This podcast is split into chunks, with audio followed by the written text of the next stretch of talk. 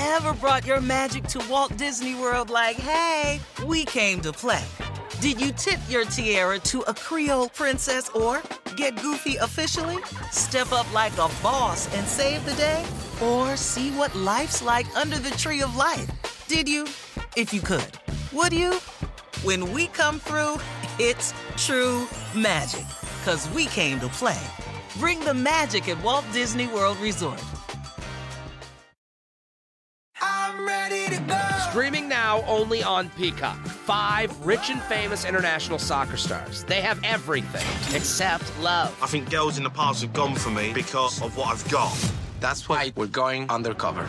We're setting them up with single American women. They don't know we are famous. They don't know we are rich. And they'll have to hide their true identity. What do you need for work? I'm an ad salesman. oh, God. What am I doing? Love Undercover. New series streaming now only on Peacock. Welcome to the Peter King Podcast. I'm doing the pod remotely uh, this week. I'm on the road traveling a bit. Uh, and obviously, I'm joined by Miles Simmons, my partner on the Peter King podcast. And uh, obviously, a very, very interesting week one, a consequential week one, uh, capped by the Aaron Rodgers uh, injury on Monday Night Football and what an incredibly devastating 24 hours at MetLife Stadium for the two New York teams. We're going to get to that. I just want to set the stage a little bit in the podcast this week. We're going to be joined later in the pod by Green Bay Packers president Mark Murphy, uh, who will go over quite a few things in our conversation when I was in Green Bay in training camp I'm most interested, and I guess I'm a little bit of a schedule event nerd when it comes to this, but I really wanted to talk to Mark Murphy about the NFL draft, which will be in Green Bay in 2025. I'm just totally fascinated by the logistics, how in the world they're going to make that happen. So we'll get into that. We'll get into the quarterback situation. And obviously, this was I taped this long before uh, Jordan Love had such an impressive outing in the first game of the season for the Green Bay Packers, winning decisively at Chicago. We'll talk about that a bit here. But Mark Murphy coming up later in the podcast. You know, Miles, welcome. And I, I want to start by giving just a little bit of perspective on the Aaron Rodgers injury. On Friday, I spoke to Robert Saleh, the coach of the Jets, and I asked him, How do you think you're going to feel coming out of the tunnel Monday night for the opener of this season? 9 11 in New York. Saleh, as most people know, has a big history with 9 11. Uh, his brother was very nearly killed uh, in 9 11, but survived. And it changed the course of Robert Saleh's life. I wrote about it in Football Morning in America this week. But I asked him how he felt he's, you know, how do you think he, you'll feel coming out of the tunnel? I don't want to give you his answer. He said, you know, good question. Before games, I get chills that run through my spine. I tell my wife, we're so lucky. I get to experience almost every human emotion you can experience in a four hour period, the ultimate highs and lows. You know, really, what a gift to be able to do this for a living. It's going to be special, very special. And I kept thinking of that when I saw Aaron Rodgers sitting on the field on Monday night after he apparently, and we'll get the confirmation later in the day. You'll probably have it by the time we uh, you listen to this podcast. But um, the speculation, wide speculation, is that Aaron Rodgers tore his Achilles and will be almost certainly lost for the year. So I kept thinking about Robert Saleh talking about the range of emotions Okay. And the range of emotions are so wide in any football game. But now just imagine your Robert Saleh, your entire offseason has been all about Aaron Rodgers coming onto the team and totally changing everything about this franchise, obviously including expectations. So, Miles, there will be a lot of time to talk about what should the Jets do now, but tell me a your reaction and b oh by the way the Jets won the game. Yeah, I, I mean so it, much of it is unbelievable. But it, yeah, what, what were you thinking? Well, I thought about that quote from Tom Moore, a long time, obviously offensive coordinator, now offensive assistant, and uh, he when he would say about Peyton Manning, you know, in backups, like we don't practice bleeped, right? And yeah. you know, if if 18 goes down, we're bleeped and we don't practice bleep. And like that's kind of what happened last night. You know, if eight goes down, eight being Aaron Rodgers' number now, we're bleeped and we don't really practice that. And the thing is, Zach Wilson obviously has starting experience, and you know his Jets teammates talked him up last night. And I think somebody, and I, I can't remember exactly who I, I, saw the quote from, was like, "Oh man, he's a starter on other teams and any other team." And I'm thinking, like, a starter in what league? Like, man, like that's they, that he's a starter. I saw that XFL. last night. That's like, insane. Come on, I, and I know it's his teammate, yeah, but like, let's let's pump the brakes a little bit on that. Um, a lot. Yeah. Because look, Aaron Rodgers is a special player. He's a special guy. There, there's a reason why they went out and they traded for him. If Zach Wilson were going to be somebody that anyone thought could be a good starting quarterback this year, then Aaron Rodgers would not be with the New York Jets. So that's one thing that I thought. That was my first reaction. And the other was, okay, well, I guess the Bills are going to run away with this. And neither of those things really happened. I mean, Garrett Wilson saved Zach Wilson on that touchdown. And what an outstanding play that was by number 17 for the New York Jets. But then, you know, you just continue to see the Buffalo Bills and Josh Allen really keep them in that ball game. And when the Jets had opportunities, they took advantage of them. And that to me says a lot about the Jets as a team and why they really are a contending team if they have a good quarterback. So obviously, we don't know what it is that they're going to do. Robert Saleh said that Zach Wilson's going to be the guy. We'll see. I don't know. But just from that standpoint, you go through all those emotions and in that emotional roller coaster of losing Aaron Rodgers, and then, oh my gosh, what are we going to do to winning that ball game the way that they did? Man, you, you got to give Robert Saleh a lot of credit for getting that Jets team prepared the way that it was because most teams are not going to be able to win that game after you lose your starting quarterback in that manner. You know, a few things about the game, Miles, that are just sort of when I consider what happened in this game, I I, I just find it startling that Josh Allen blew this game. It's just it's startling to me. You know, so let's let's just let's just go behind for a second and just think about this. All right. So we're at halftime and the Buffalo Bills are ahead 13 to 3 and you're playing Zach Wilson. Mm-hmm. And in the second half of this game, and in overtime, Josh Allen had the ball six times. Now, let's keep in mind the New York Jets are a top three, maybe a top one NFL defense. That is a terrific defense. But in the second half of this game and in overtime, here were the six possessions that Josh Allen led.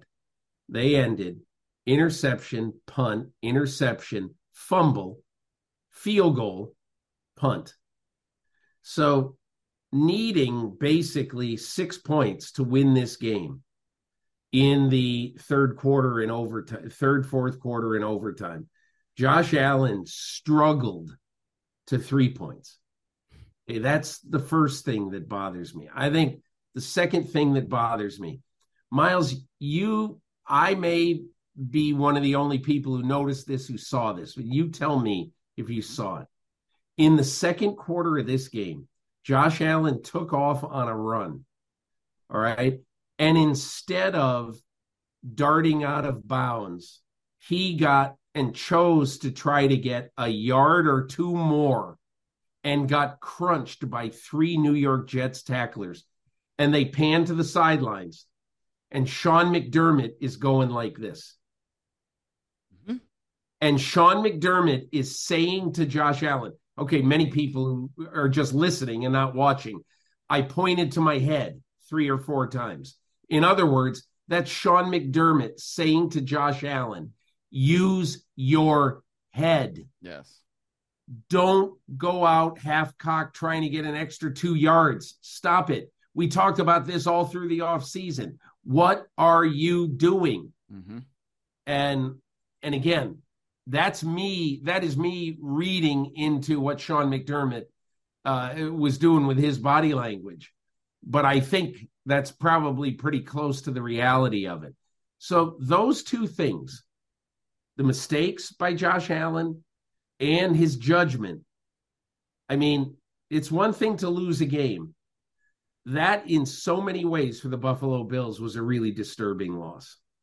Absolutely, Peter. And, and I got one number for you, and it's 84. That's the number of giveaways that Josh Allen has had since the start of the 2018 season, and it is more than any other quarterback after week one any other quarterback. Jared Goff is second on that list. And, you know, I mean, I saw some Cowboys writers saying, well, Dak Prescott, you'd think he'd be up there with the way we talk about Dak Prescott's turnovers. He's not even in the top five.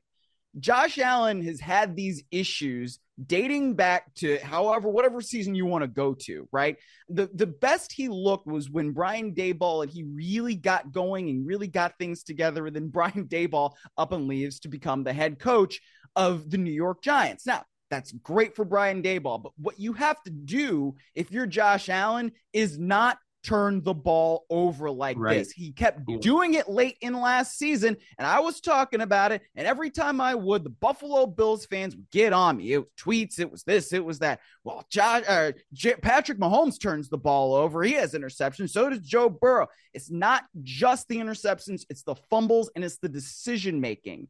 And when you have a chance as the quarterback of the Buffalo Bills, right? Garrett Wilson makes an incredible catch, but they've still got Zach Wilson at quarterback. Okay. They may have tied the game, but all you need to do is go down the field and get a touchdown, and you probably put that game away.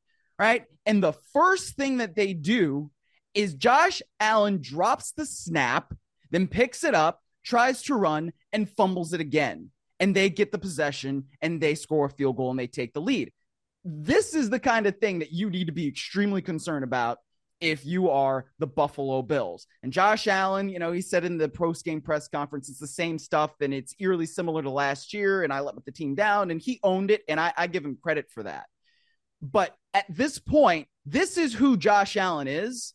And yeah. until we see something different and until Josh Allen proves otherwise, then he's going to continue to cost his team games in manners like this. And that that's why to me the Buffalo Bills are not at that upper echelon of AFC teams right now because they continue to show that they will turn the ball over in critical situations. It's just not good enough right now and Josh Allen knows it. So, I mean, look out, Raiders, because this king, this team's going to be coming after you in the first half of next week. And yeah, I think that they'll bounce back. And maybe this will be the wake up call that they needed. But I don't know how you can't be extremely concerned if you're a Buffalo Bills fan today. All right. So, Miles, I want to transition into look, it, it, it, let me stop myself and just basically say if we were WFAN in New York right now, we would have a 45 minute cry fest about Aaron Rodgers. And we could talk about, oh my God, what a awful thing. What a what a you know what a quasi sporting tragedy. There's only two other things I want to say because everybody knows that's just one of the weirdest, awful, terrible things. On the fourth snap in, of saviordom, Aaron Rodgers goes down. You know, exactly 24 hours after the New York Giants showed everybody who we thought they were and I'm exaggerating a little bit. I didn't know what the Giants would be this year, but reality is set in in at MetLife Stadium. um, you know, another same old football season with the Giants and Jets, unfortunately. But I do want to just have two points, two last points to make about Rodgers and, and about the Jets. Right. So Aaron Rodgers turns 40 years old in December. When you turn the clock back a, a quarter century, you turn the clock back to Dan Marino, an aging great quarterback, tearing his Achilles late in his career, and he was never the same. And a lot of people, I think, have said uh, and wondered in the hours, in the day or so after the injury to Aaron Rodgers. Well, assuming it is an Achilles tear, what will he be like coming back at age 40? Because obviously, you know, as you get older, it's harder to come back from debilitating injuries. And I don't think anybody truly knows what Rodgers will be like, other than I'll just say two things. Number one, I will be utterly shocked if Aaron Rodgers stops playing football, if he announces his retirement, or if whatever. He's he is in love with football right now, um, and coming into this season, and he's in love with being a quarterback in New York. He's in love with quarterbacking the New York Jets. So I don't see any way, barring some physical calamity, that he stops playing football. That's number one. He, he, I, I believe, Miles, that Aaron Rodgers feels a closer kinship to Tom Brady right now, entering this season. And and again, look, who knows how he feels right now because he's obviously devastated. I believe he feels a closer kinship to Tom Brady than he ever has as a as a competitor with him in his career because as he told me in training camp Tom Brady and what he was able to do really has been enlightening for me um, and what he meant is he sees why somebody can still be in love with the game this late in his career and how he can physically still do it this late in his career so that's one thing the second thing is a totally 180 degrees different. If you look at the New York Jets schedule, you start to ask yourself, as a football fan, oh my God, the Jets are America's team this year. They're on national TV a thousand times. And so, what can the NFL flex out of? Okay. And so I went and, you know, you, you look up because sometimes you know the flexing rules are a little bit bizarre okay but uh and and they're very and they're malleable they changed coming into this year just to let you know the NFL can flex games on Sunday night football between weeks 5 and 10 and then also the NFL can flex games from weeks 11 to 17 Okay, so in other words, from week five to 17, it's possible that games can be flexed. Monday night football can be flexed at the NFL's discretion between weeks 12 and 17. And Thursday night football, it could be used twice, um, up to twice between weeks 13 and 17. Now, I think most of us felt coming into this year, you know, they're not going to flex Thursday night. It's it's a horrible thing for fans. It's terrible, blah, blah, blah. But anyway, the Jets and their schedule could be flexed under the current rules twice. In week 10, the Jets are at Las Vegas on Sunday Night Football on NBC.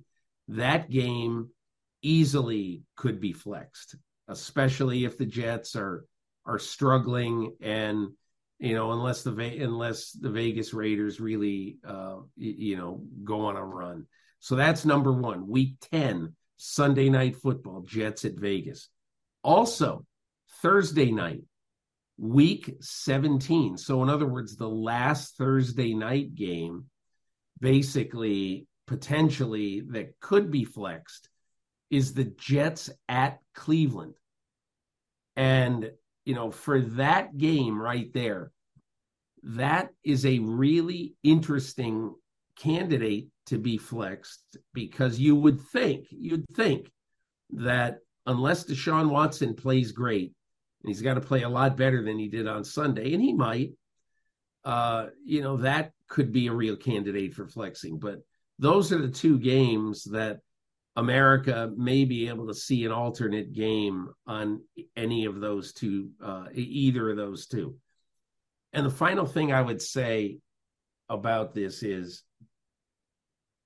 I just feel a lot of times like I'm not a big believer in oh the gods are at play in this game or anything like that or the Jets are cursed anything like that. It just shows in my opinion anyway that everything that happens in sports is unscripted. You just don't know. That's why we love sports. Yeah. And I hate to say that after Aaron Rodgers goes down with a crushing, debilitating, franchise rattling injury. I get it. It's horrible. But, and again, look, we could talk about the turf. My problem in talking about the turf, Miles, is you we can all speculate that this wouldn't have happened if it was grass, but we don't know. We don't. We just don't know. And so I'll leave that for um, you know, people who are adamant that every field should be grass and this injury never would have happened on grass. The fact is, nobody knows whether the torque that happened when Leonard Floyd sacked Aaron Rodgers would have been any different on grass uh, and whether this injury would have happened on grass. You, you simply don't know. You can speculate, and it's a good argument saying that every field should be grass. That's fine. But you can't say that this injury wouldn't happen on grass. Anyway, I've gone on far too long. I'm going to give you the last word on Aaron Rodgers and the New York Jets. Well, I, I think it just shows that football can be a cruel game, man. I mean, it it's wonderful. It's amazing. It's my favorite sport. I love it. I love all the the game has given me, and you know, I, I I feel very fortunate to make a living talking about it. But man, you know, when you see something like that and how terrible it is, and how it obviously affects the mentality of everybody up and down that jet sideline, right? I mean, and not just on the sideline, but you know, you go up a little higher to the coach's box, right? And then also to the owner's suite. That affects everybody. So when they are still able to win a game like that, I just love that that's what football is, you yeah. know, because you can still go from the lowest of lows to the highest of highs where an undrafted free agent makes the team and ends up winning the game on a punt return. Isn't that cool? In overtime in MetLife Stadium on Monday Night Football. That's beautiful. It, it's like it's it's melancholy and it's sad in one way, but the fact that that's how the game ends is just it's poetic and it's beautiful. Also, I don't know. It's funny, Xavier Gipson that you talked about the guy who won the game with the punt return. What I think is the coolest, coolest, coolest thing about that, uh, right after the uh, the Hard Knock show aired, where the Jets cut their roster and Xavier Gipson made the team, I texted Robert Saleh and I said, first of all, I I, I thought that Hard Knocks was really good this year, in part because the Jets kind of embraced it. They said they weren't, but then Aaron Rodgers thought, hey, they can see the truth about Aaron Rodgers. And so he got into it. And the coolest thing was the relationship between the two free agent receivers, and obviously Gipson's also a returner, who made this team, and two free agent undrafted wide receivers made a team made a team that was going to contend strongly, I thought, for a division title. Mm-hmm. And I just told Saleh that it was great and that, you know, Bill Parcells always used to say, once you get in this room, meaning the uh, the start of training camp, once you get in this room, I don't care where you were drafted. Mm-hmm. I don't care uh, how much money we paid you. I'm going to keep the best 53. And the Jets did that. And last night it rewarded them on one of the most star-crossed days in the history of the franchise. I'm sure the most star-crossed day in the history of the franchise. They won the game because of a decision they made with keeping a guy who entered training camp is probably the 87th guy on the roster. You're right. That is the beauty of what football is all about. So, Miles, we're going to come back. We're going to talk about the rest of the NFL in a moment. And we're going to talk about a lot of the good, the Niners, the Cowboys, Miles Simmons' former team, the Los Angeles Rams, getting a huge win. The Cleveland Browns dominating, embarrassing the Bengals again. Jordan Love's debut, Tua's incredible performance, so many good. But we're not going to ignore the bad. We're not going to ignore the Giants' nightmare. Joe Burrow, why was he so lousy? The angry Vikings, the angry Bears fans. We're going to talk about all the good and all the bad when we come back on the Peter King Podcast.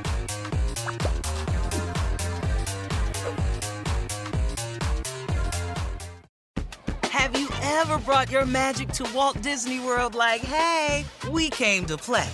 Did you tip your tiara to a Creole princess or get goofy officially? Step up like a boss and save the day? Or see what life's like under the tree of life?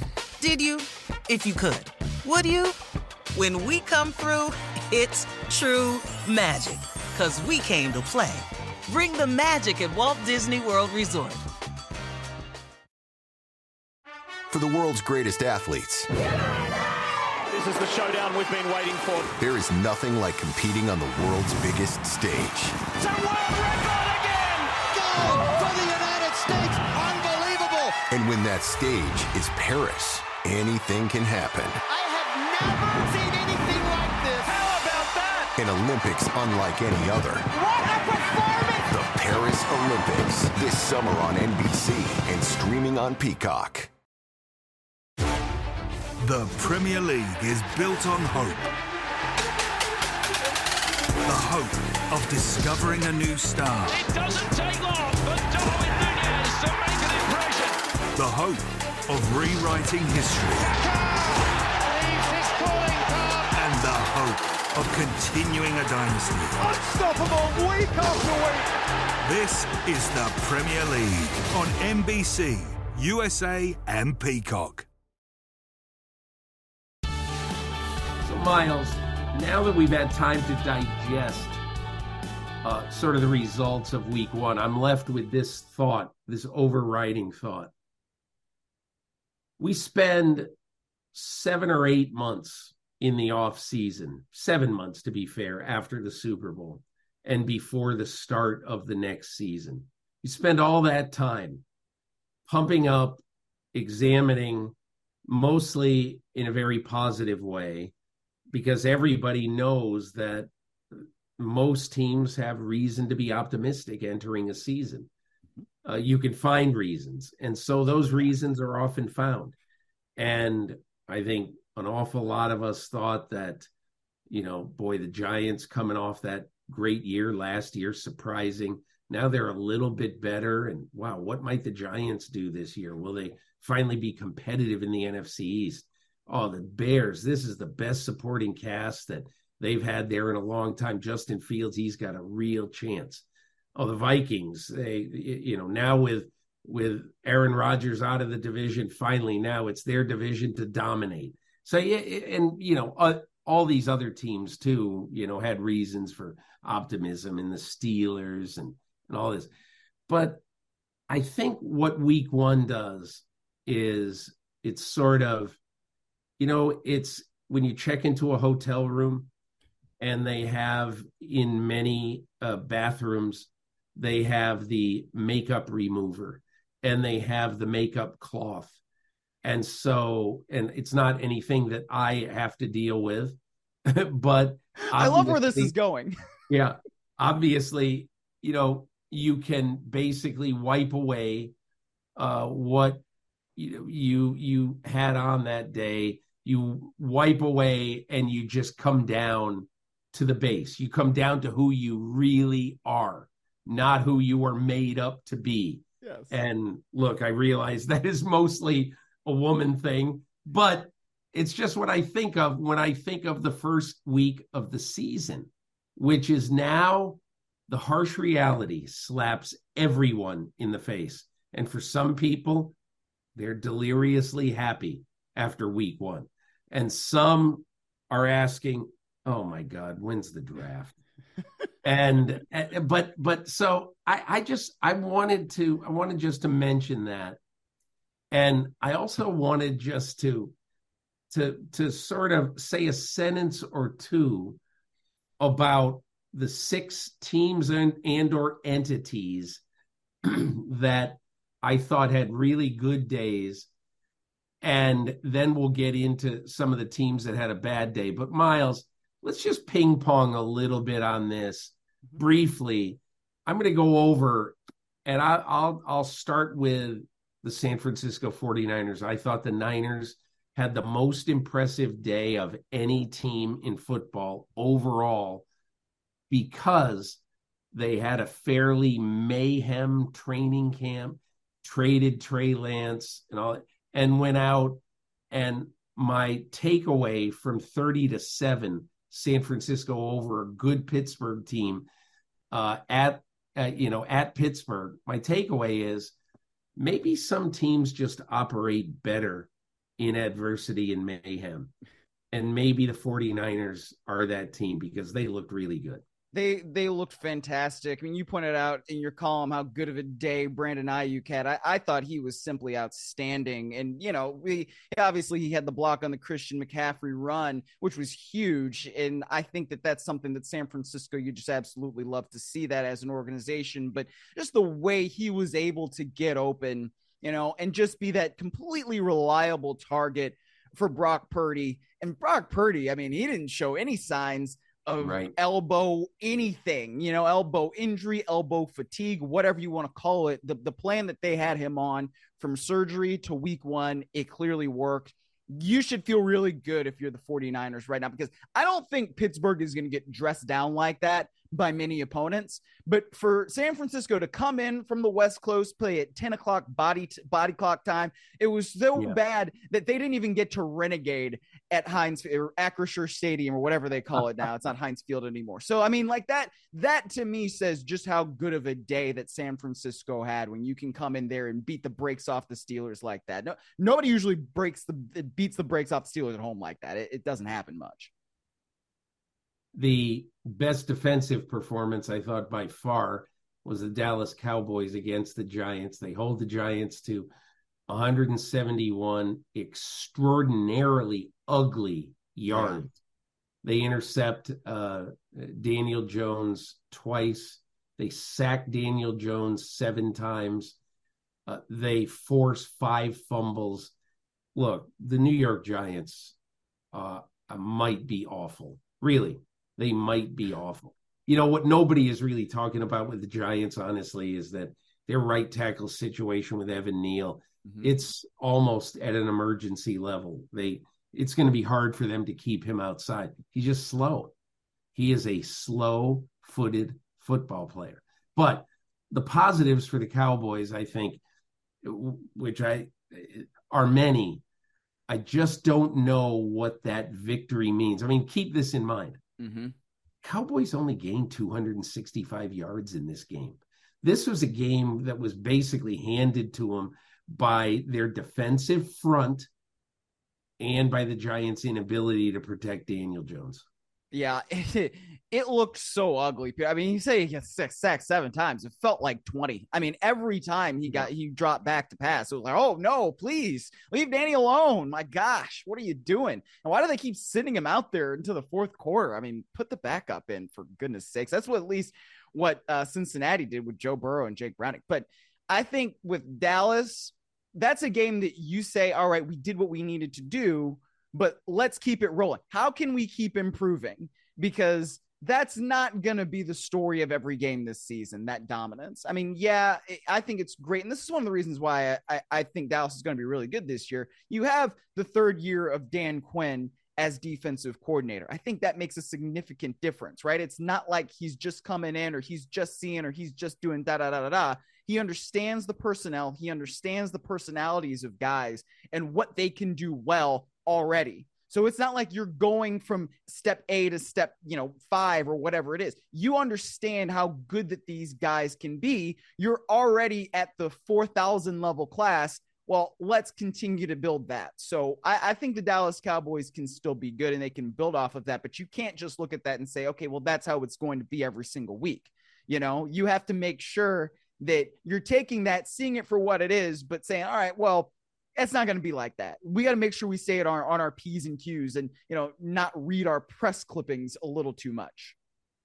The Los Angeles Rams hey. went into Seattle and I don't know if the right word is dominate because I don't think it was quite domination, but wow. I watched a lot of this game. And the Rams in this game, to me, I, I might argue they were the most impressive team of any team in week one because of what I thought the Rams were entering this season. I thought they were going to be 4 and 13. And they went into a team that I really liked a lot Seattle. They outgained Seattle by 246 yards, outgained them by that. Okay. And they out first downed them 27 to 13. They had two receivers America has never heard of, as I wrote in my column. They're available in 100% of all fantasy leagues. You know, Puka Nacua and Tutu Atwell. Well, what happens? Matthew Stafford comes out and he throws to them 23 times. No Cooper Kupp, no problem. And they combined for 238 receiving yards. And talking to Matthew Stafford after the game, he said to me basically, this is the greatness about the NFL. You can talk, say whatever you want in the offseason, but then the truth really happens in the first game. And I think one of the truths of week one is that the Rams are a lot better and a lot more physical, Miles, physical than we thought they would be entering this season you know, that's going to be the real test is how physical are they going to be uh, in this coming week, week two against the 49ers at SoFi Stadium? Because that's really where things have been imbalanced in recent years, with the exception of the 2021 NFC Championship game. The 49ers have just bullied, bullied, bullied the Rams. And I expected this game to be close between the Rams and the Seahawks because, in my mind, the circle of life over the last seven years in the NFC West has been Sean McVay beats Pete Carroll, who beats Kyle Shanahan, who beats Sean McVay, and they all beat up on the Cardinals because that just seems to be what's happened. And now, I mean, you have a ton of coaching stability in this division because McVay and Shanahan have been there since 2017. And, you know, Pete Carroll's basically been there since time immemorial at this point when it comes to NFL and head coaches. So the result didn't necessarily surprise me in terms of a Rams win. But what did surprise me, and I would say that the Rams were dominant, is because the Seahawks, as you mentioned, had so many fewer yards than the Rams, but they had nine total yards in the second half, and and uh, excuse me, twelve total yards in the second half, and nine of them came on the last play of the game. They had three yards in the second half for basically all of it until that last garbage time play. That to me is pretty dominant. And when Geno Smith is saying, "Oh my God," because Aaron Donald is coming at him unblocked, I think that might be a little dominant too. Yeah. The Cleveland Browns, your hometown Browns, um, they embarrassed the Bengals to the point that Zac Taylor in the fourth quarter actually took a healthy Joe Burrow, fairly healthy Joe Burrow out. Two things I thought about this game from Cleveland's standpoint. I watched a lot of this game, and Deshaun Watson was not good and he played exactly the way he played late last year. The thing about Deshaun Watson that's interesting right now is he is bouncing footballs in front of receivers. Where does that come from? I don't know. But he's doing it. Um, and but I think the most interesting thing is I wrote about this in my column. The Cleveland Browns had uh, historically against Joe Burrow in the previous five meetings had blitzed him 18 times.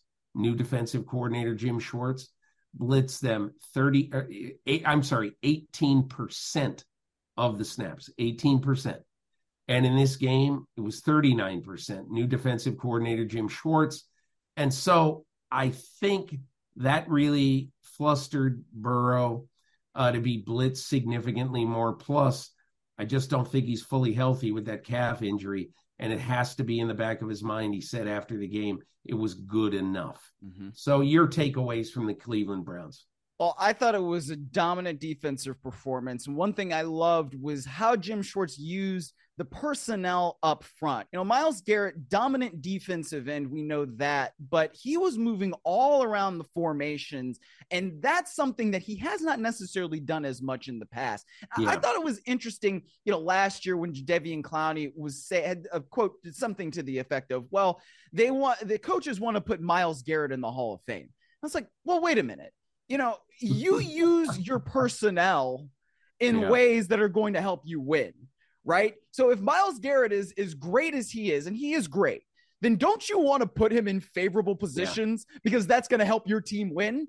And so I thought that was great. And there's obviously the clip going around on social media of Myles Garrett, like, you know, doing a crossover move like he's in basketball yeah. before he yeah. gets up to the line and crosses the center's face and then gets right into the backfield. And he doesn't end up making the play, but somebody else does. So I thought that was tremendous from Jim Schwartz, just the creativity of how do you use your personnel up front to cause real confusion along that offensive line and make sure that Joe Burrow is pressured. And the conditions might have had something to do with how weird things seemed offensively for both teams. I mean, if you're Deshaun Watson, you can't Tebow the ball in there like he has been, you know, these things yeah. skipping into these receivers. I hate to see that.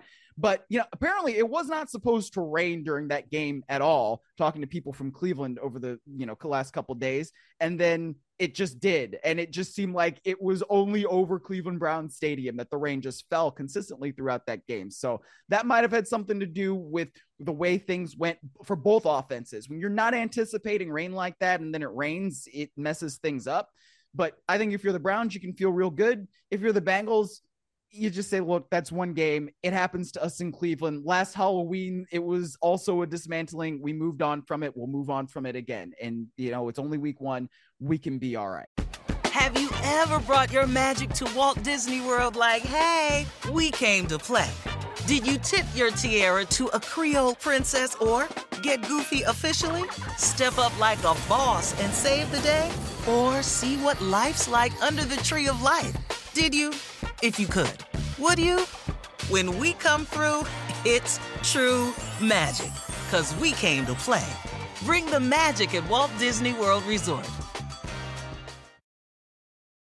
For the world's greatest athletes. This is the showdown we've been waiting for. There is nothing like competing on the world's biggest stage. It's a world record again! Gold for the United States! Unbelievable! And when that stage is Paris anything can happen. I have never seen anything like this. How about that? An Olympics unlike any other. What a performance! The Paris Olympics this summer on NBC and streaming on Peacock. I'm ready to go. Streaming now only on Peacock. Five rich and famous international soccer stars. They have everything except love. I think girls in the past have gone for me because of what I've got. That's why we're going undercover. We're setting them up with single American women. They don't know we are famous. They don't know we are rich. And they'll have to hide their true identity. What do you do for work? I'm an ad salesman. oh, God. What am I doing? Love Undercover. New series streaming now only on Peacock. Jordan Love, Green Bay Packers, first game as the successor, the heir to Aaron Rodgers and I use this explainer. If you're a 38 year old huge Packers fan, uh, your whole life you've lived in Wisconsin, you've only known basically two quarterbacks over the last 31 years, and that's Brett Favre and Aaron Rodgers. So now you think, okay, now I take my medicine and we'll deal with Jordan Love. But I don't know why there were so many people who were quick to dismiss Jordan Love.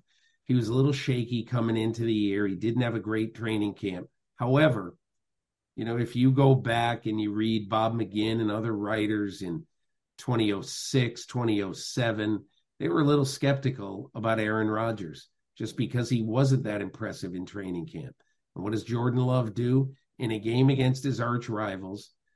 Uh, has the best passer rating in the NFL in week one, throws for three touchdowns, no interceptions, 38 to 20 dismantling of the Chicago Bears. Your quick thoughts on Jordan Love? I thought he was great, and he he was great when he needed to be. And, and you know, going into that game, you don't know what Jordan Love is going to be, and the, there's an unknown for the Packers too of who is Jordan Love going to be once he's the starting quarterback. And I think if you go through that game, you see the throws that he makes, you know, the throws into tight windows, how he was commanding the huddle, you have to feel good coming out of it. And look, if you're the Bears, man, I don't I don't know what to do. I just I'm kind of at a loss for that franchise, that organization, and I'm curious to see what they look like over the next two three games in the first quarter of the season. But I guess you know if Aaron Rodgers owned the Packers before, then I guess it just gets passed down to whoever is the next QB one because it sure looks like Jordan Love owns the Bears too.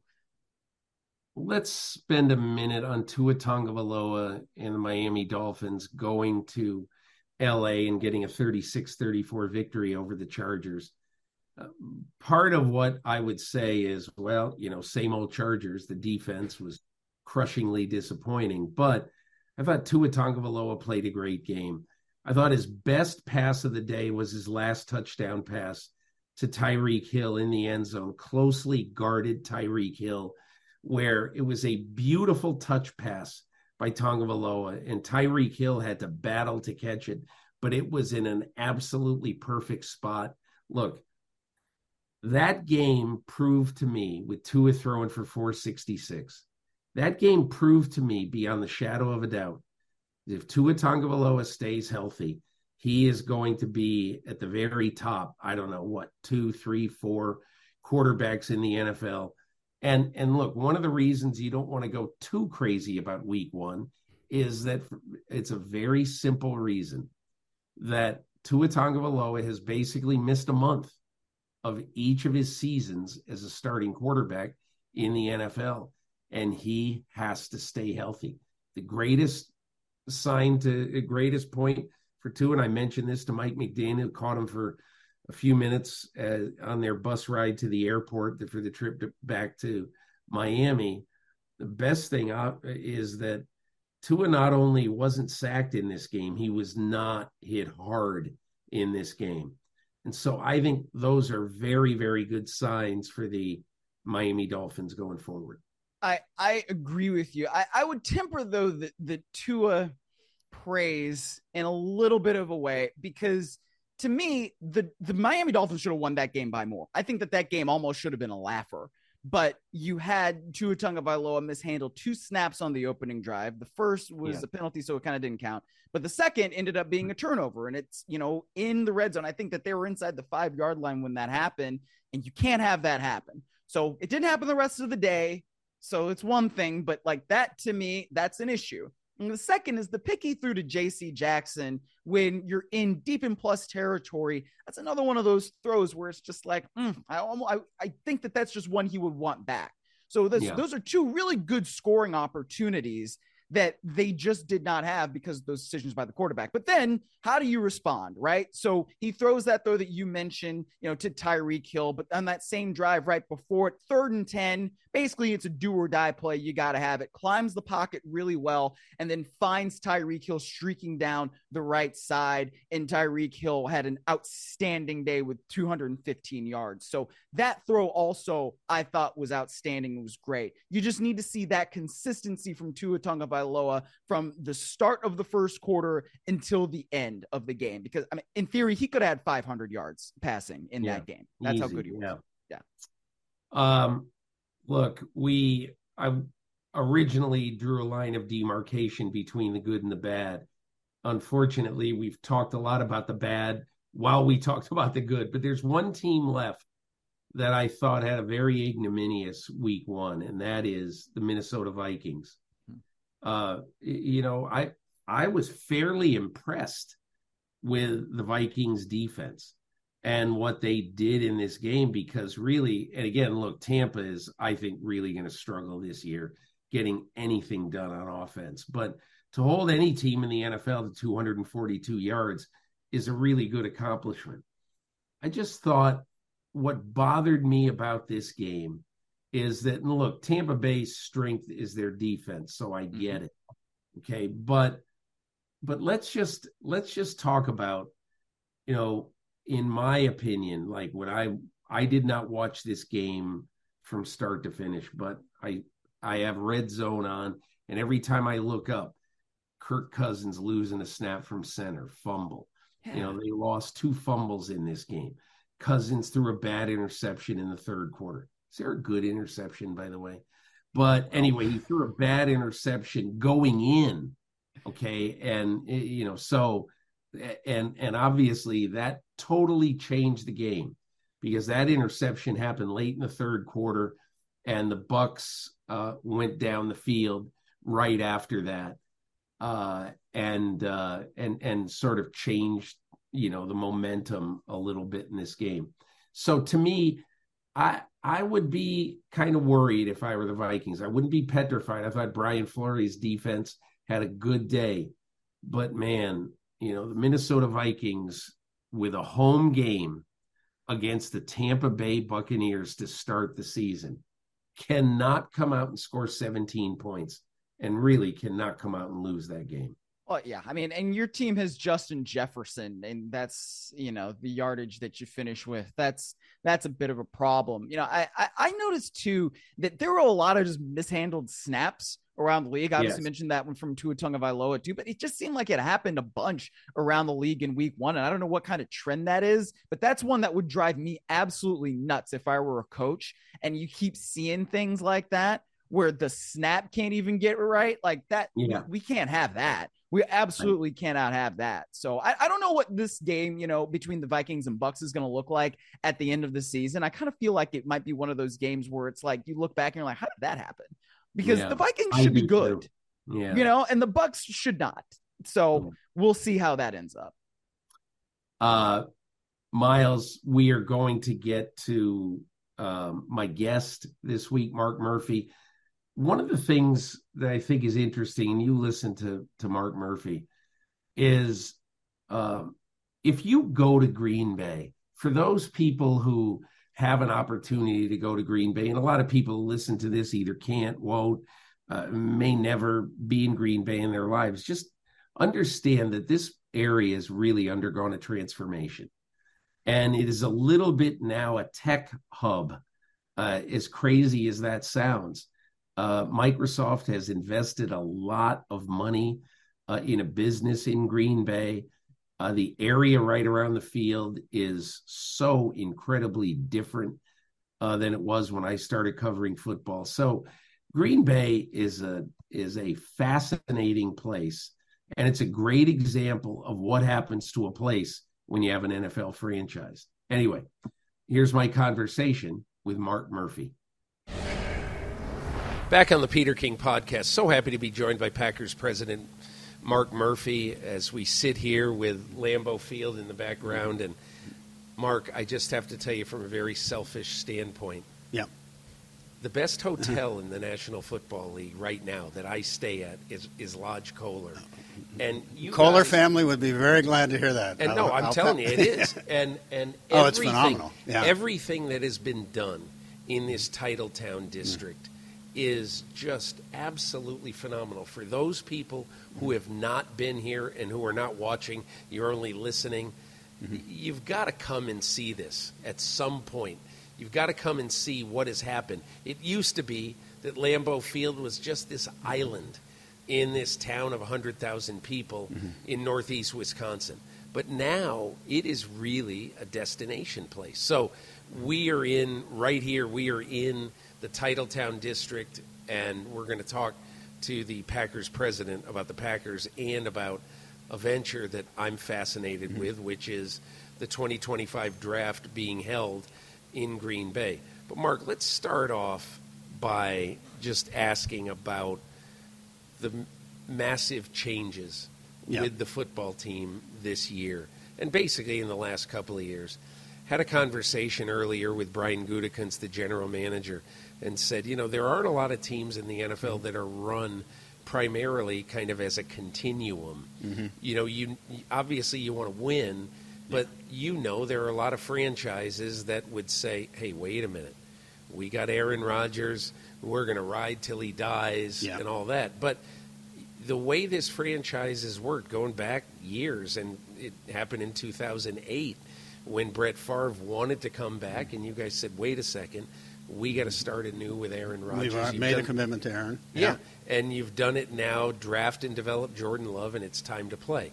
Mm-hmm. Tell me about this from the standpoint of what the Packers organizational philosophy is about developing players and then playing them.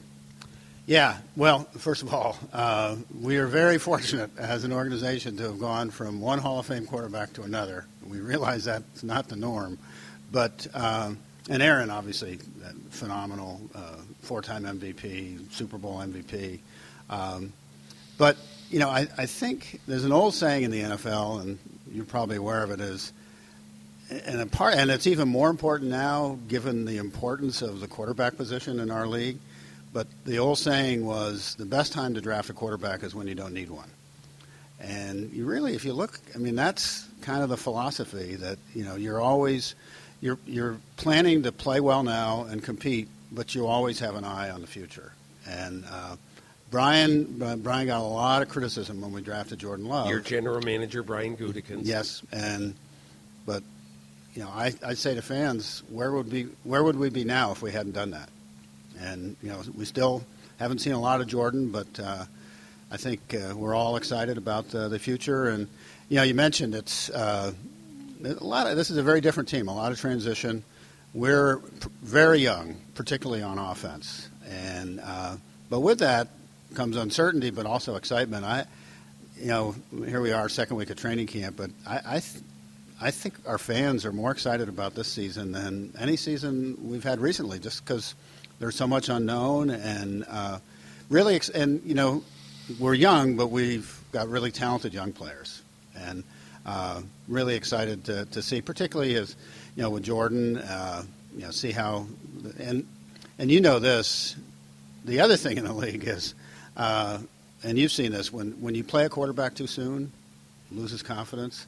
You know, I think with both Aaron and now Jordan having the having the to be able to sit behind a Hall of Fame quarterback and watch him and learn from him, you know, Jordan is in a much different position than he would have been had we thrown him in as a starter three years ago.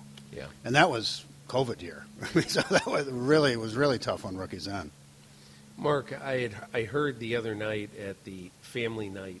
Yeah. Uh, where seventy thousand fans go, or sixty or seventy go every year to simply watch a practice, and uh, I heard there was a tremendous outpouring for Jordan Love. It, it, it was palpable, and it was and it, it was following the the practice. Um, we interviewed a couple different players, and Jordan was one of the players that we interviewed. And uh, yeah, I, I would say it was a standing ovation. I mean, the people were just they, they like Jordan and they want him to have success. It's interesting that that would happen with a guy who they don't even know. Yeah. What is it about Jordan Love that Well, Green our Bay fans likes? follow, our fans, you know, they they know a lot. I think they like. Uh, he's humble. Uh, he's very uh, appreciative of his teammates, and uh, you know, the, the times that he's played. I think particularly uh, this two years ago, he, he started and had an up and down game. But uh, this past year, when Aaron was hurt when we played the Eagles, uh, Jordan stepped in and uh, it was impressive. So I think, although we haven't seen a lot, I think there's there's a lot of optimism there that uh, he can can do well. So, Mark, let's discuss the Green Bay Packers' successful bid to land the NFL draft uh, in Green Bay in 2025. And I know that a lot of people, when this happened in the Mhm. spring, they said, How in the world can you have a draft in Green Bay? When the draft has been in places like Nashville, there's 600,000 people. What'll happen when 600,000 people go to Green Bay? Well, I don't know that. Well, we're estimating will. we'll get 250,000. Yeah, That's still yeah. quite a bit. But but I've heard at the time when I read about it that it's being thought of as just kind of a grandiose football weekend. Yeah. But I say, well, wait a second. On a football weekend, you've got 65 or 70,000 fans coming in. Yeah. And this, whatever it is, it's going to be three or four times that. I want you to tell me how Green Bay got the 25 draft. Well, we were persistent. I think we started 2017, um, and I think it was about the 2019 draft, and we were persistent. Uh, kept talking about, uh, you know, obviously the history and tradition and the iconic nature of Lambeau Field. Quite honestly, where we are now, I, I think the Titletown development uh, was very helpful. Um, when we started talking about it, it was just an idea. You know, now I think uh, we just celebrate our fifth, fifth anniversary here, and you can really see what it adds to uh, to the ability to host a draft. And then, you know, also there's uh, uh, here the Brown County just built uh, brand new uh, Center, uh, which or it's now it's the Resch, Resch Expo. That will be crucial to hosting the draft as well. And How many seats in there? Uh, I think for hockey and basketball, eight to nine thousand. So they might have an yeah. And you know this uh, hasn't haven't made a decision yet where the stage would be. That's up to the league. And But it's going to be in Lambeau, right? well, that's the assumption. Yeah. yeah. I think that's kind of the centerpiece. Right. But you've seen the stage is getting bigger and bigger. Yeah, so yeah. hopefully they can squeeze it in uh, a hundred yard football field. So, Mark, how do you how do you fit that many people in the smallest market in the NFL? Where will they sleep? Well, Where that's the the hotel. How- Hotels. How, will the- that work? Hotel is the hotels are the challenge. Uh, yeah, I think we have eight thousand hotels in the metropolitan Green Bay You area. mean eight thousand hotel rooms? Hotel rooms. Yeah, we don't have yeah. no, we don't have that many hotels. We're going to start building a lot. So we have eight thousand rooms. Um, obviously, people are going to have to stay um, Appleton, Oshkosh, Madison, Milwaukee. Um, so it'll be a little different in that Milwaukee regard. about hour fifty away. Uh, yeah, just under two hours. Yeah. Uh, we've also Madison, had little, a little, half? uh, little over two hours. Two hours, yeah, yeah. yeah. And uh, yeah, we've also had some discussion. Obviously, Airbnb becoming more and more popular. You'll see that, and um, we've also had them, some discussions with cruise lines about bringing cruise ships uh, into uh, Green on the Fox River. Fox River, probably more Green Bay downtown. Uh, we think the ice will have been melted by then. in August or in I, April. I got to tell you a story, Peter. Yeah. Uh, you probably know Peter O'Reilly from Yeah. the, the league office. So I, I said, Peter, uh, you know, it's late April. We could have snow. And he said, that would be great. so imagine, Yeah. you know, uh, but uh, First round that- draft choice, John Smith walking up to the snow, Coming walking up down. to the stage with the snow coming down. Yeah. No, it's but you know it's, it's kind of like well you know this the the league and television networks love when the love when a game is played and snow coming down. Yeah, It's just it's it, it makes the game memorable. Yeah. But so explain if fans usually descend on the draft Yeah. area. So let's say you're a fan and you want to come to the draft. You love the Packers. You always loved them. What will you do? Will you book a hotel in Milwaukee, commute back and forth? How exactly will that I, I think that's it. I mean, uh, yeah, and then obviously the hotels here will be at a premium. I think they'll those would be the first try, but. Uh, yeah, I, I, and Airbnbs across the state. I know people are excited about the opportunity Yeah. to have that. Yeah, probably Milwaukee. I mean, Milwaukee. Obviously, they've hosted you know, national conventions and uh, have quite a few hotel rooms there. But um, the other thing we've talked about is um, working with Amtrak to get train service from uh, Milwaukee up to Green Bay. Wow. For uh, around the draft. Are there There are tracks. to There are that? tracks. You probably don't know this, Peter, but the. National Railroad Museum is right here in Green Bay. That's crazy. Yep, that's. But we don't have train service in Green Bay, so that's something we're that working on. That seems like they're not mutually yeah, beneficial. Wow, that's interesting. So, um, other than the money, Yeah, obviously that will flow into this area, yeah. why'd you want the draft in Green Bay? And it was really it's more than the money. It's it's the long term effect and how this will impact Green Bay and, and really the state of Wisconsin. It's going to be like a two week infomercial, a commercial for Wisconsin and Green Bay, uh, you know, and you know, especially with Titletown and Titletown, Titletown Tech now, you know, we're trying to draw as many people and businesses here to Green Bay and the quality of life here and everything that we have going for us. Um, but so you know, the the money, the economic impact, we think across the state will be about 94 million, which is probably more than six times the impact of a normal Packers home game. So it, it will be pretty significant. And we've had you know so many. We put together a, a committee to to help you know, planning and getting ready to, to put on the, the draft and. Um, yeah, and a lot of a lot of local companies are investing and helping us because they know that obviously this is going to be great for the state, not just the week that everything occurs here, but long term. Uh, you know, I think you know people thinking about, geez, you know, maybe Green Bay is not such a bad place to live. Why do you think the league said yes? I think they got sick of us applying.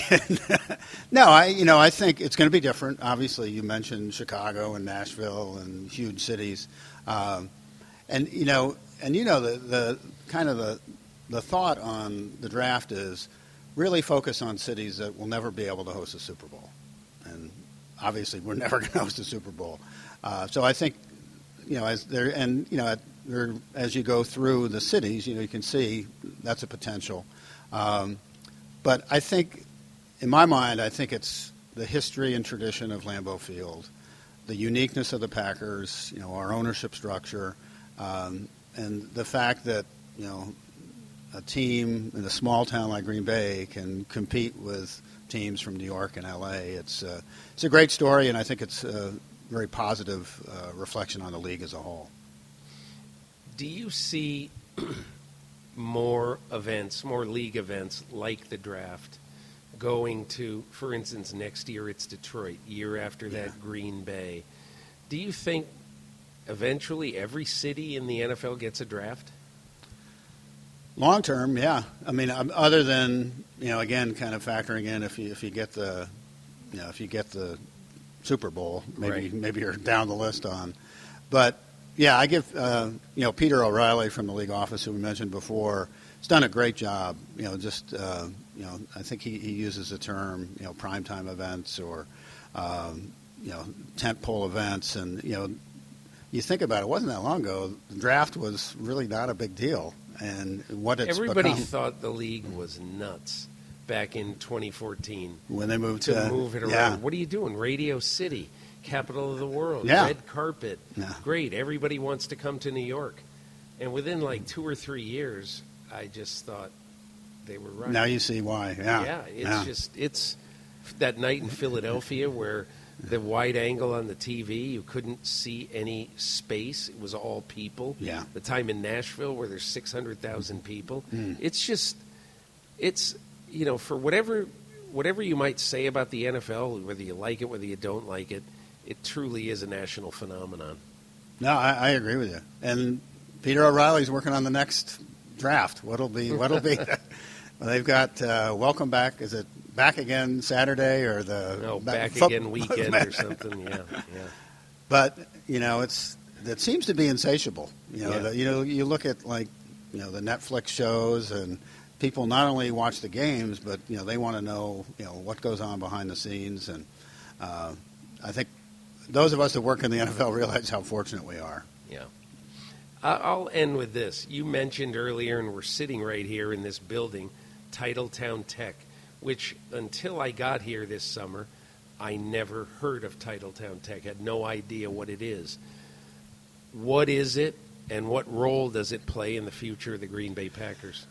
Yeah, it's it's a great question. It's uh, Titletown Tech. It's our partnership with Microsoft. So established by the Packers and Microsoft, um, and it's a venture. It's going to it'll it'll invest in uh, you know startup companies, a venture capital firm, or fund. Uh, we've had two two raises of funds. Uh, the most recent one we raised seventy million, and we're investing in startup companies. And we've had so far we've had a pretty good, uh, some really good results. Companies that are, com- and the other the other hope is that they would all be in Wisconsin or Green Bay, establish and and uh, grow. Um, yeah, and I you know I give a lot of credit to Microsoft. Just the credibility that they bring is is phenomenal. And uh, Brad Smith, their CEO, just happens to be from Appleton, Wisconsin, which is about 20 minutes from here, and is a big Packer fan. But they they have um, I think they call it you know they wanted to kind of really focus on technology away from the West Coast and the East Coast, and kind of Green Bay was they thought a really good place to kind of focus on the Midwest, where there's some some great technology and innovations going on, and uh, Titletown Tech is a big part of that. What role does it play in hopefully for you financing part of your future?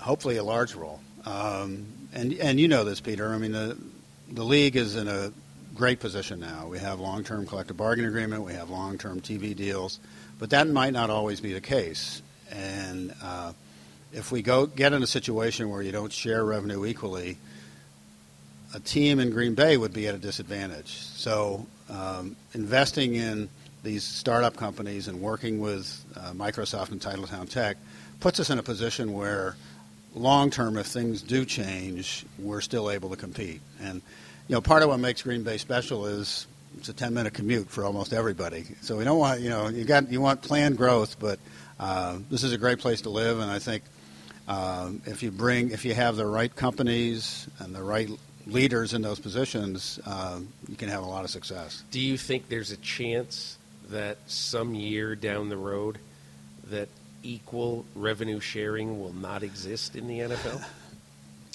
I hope not. Um, you know, I think in my mind that's kind of what has set the league apart from right. you know you look at the other leagues where it's uh, the combination of revenue sharing and then the salary cap has been crucial for the league, and uh, and it's worked so well. And, and I don't have to tell you. I mean, you look at the the broadcast networks. I mean, 88 of the top 100 shows last year were NFL games. So it's um, and you know more a higher percentage as we go forward as or over the last 10 years the percentage of our revenue that is national has grown. So I think that really says a lot about the stability of the league. So um, while we're in really good shape now, things you know things can change pretty quickly. You know, you look at outside of sports and particularly football. You know, people aren't watching TV the way they used to. It's you know all streaming and isn't uh, it isn't it amazing that there's a great story in the New York Times about how ESPN between uh, 2013 and 2027 will basically decrease in the number of houses I, that I saw they're that. in Yeah. by about Yeah. 60%. Yeah. And so it's almost like you can't count on anything Yeah. that, that you thought was a forever thing, Yeah. you know? So No, So- you're right. But yeah. yeah. Knock on wood. Somewhere the, the league is in very s- sound financial shape now, and popularity is kind of at an all-time high, and hopefully it can continue. But things are changing, and I, I, you know, I think that's where I give Roger and people in the league office a lot of credit. Is, you know, they know we're in a good position now, but they're also planning for the future. Mark Murphy, president of the Packers, thanks a lot for joining me. It's always a pleasure. It's great to have you here in Green Bay, Peter. Thank you, Mark. My thanks to Mark Murphy for taking the time, and as always, my thanks to Miles Simmons for making sense of this National Football League, which, as at the start of the 104th season, has its usual head scratching things that you just can't make sense of. But anyway, we will be back in uh, in one week to try to make a little bit more sense of the NFL. And one thing I always like about week two in the NFL is that it really gives you time to uh, basically make some decent judgments about the NFL season. And the one team I will be watching in week two, especially closely, is the New York Giants. Because I think that the New York Giants going to Arizona, there is no team in the NFL that has a more important game in week two than the New York Giants playing at the Arizona Cardinals because you lose to the Cardinals, and then I think we know what kind of season it's going to be for the New York Giants. Anyway, Miles Simmons and I will be back for another edition of the Peter King podcast next week. Have a great week, everyone.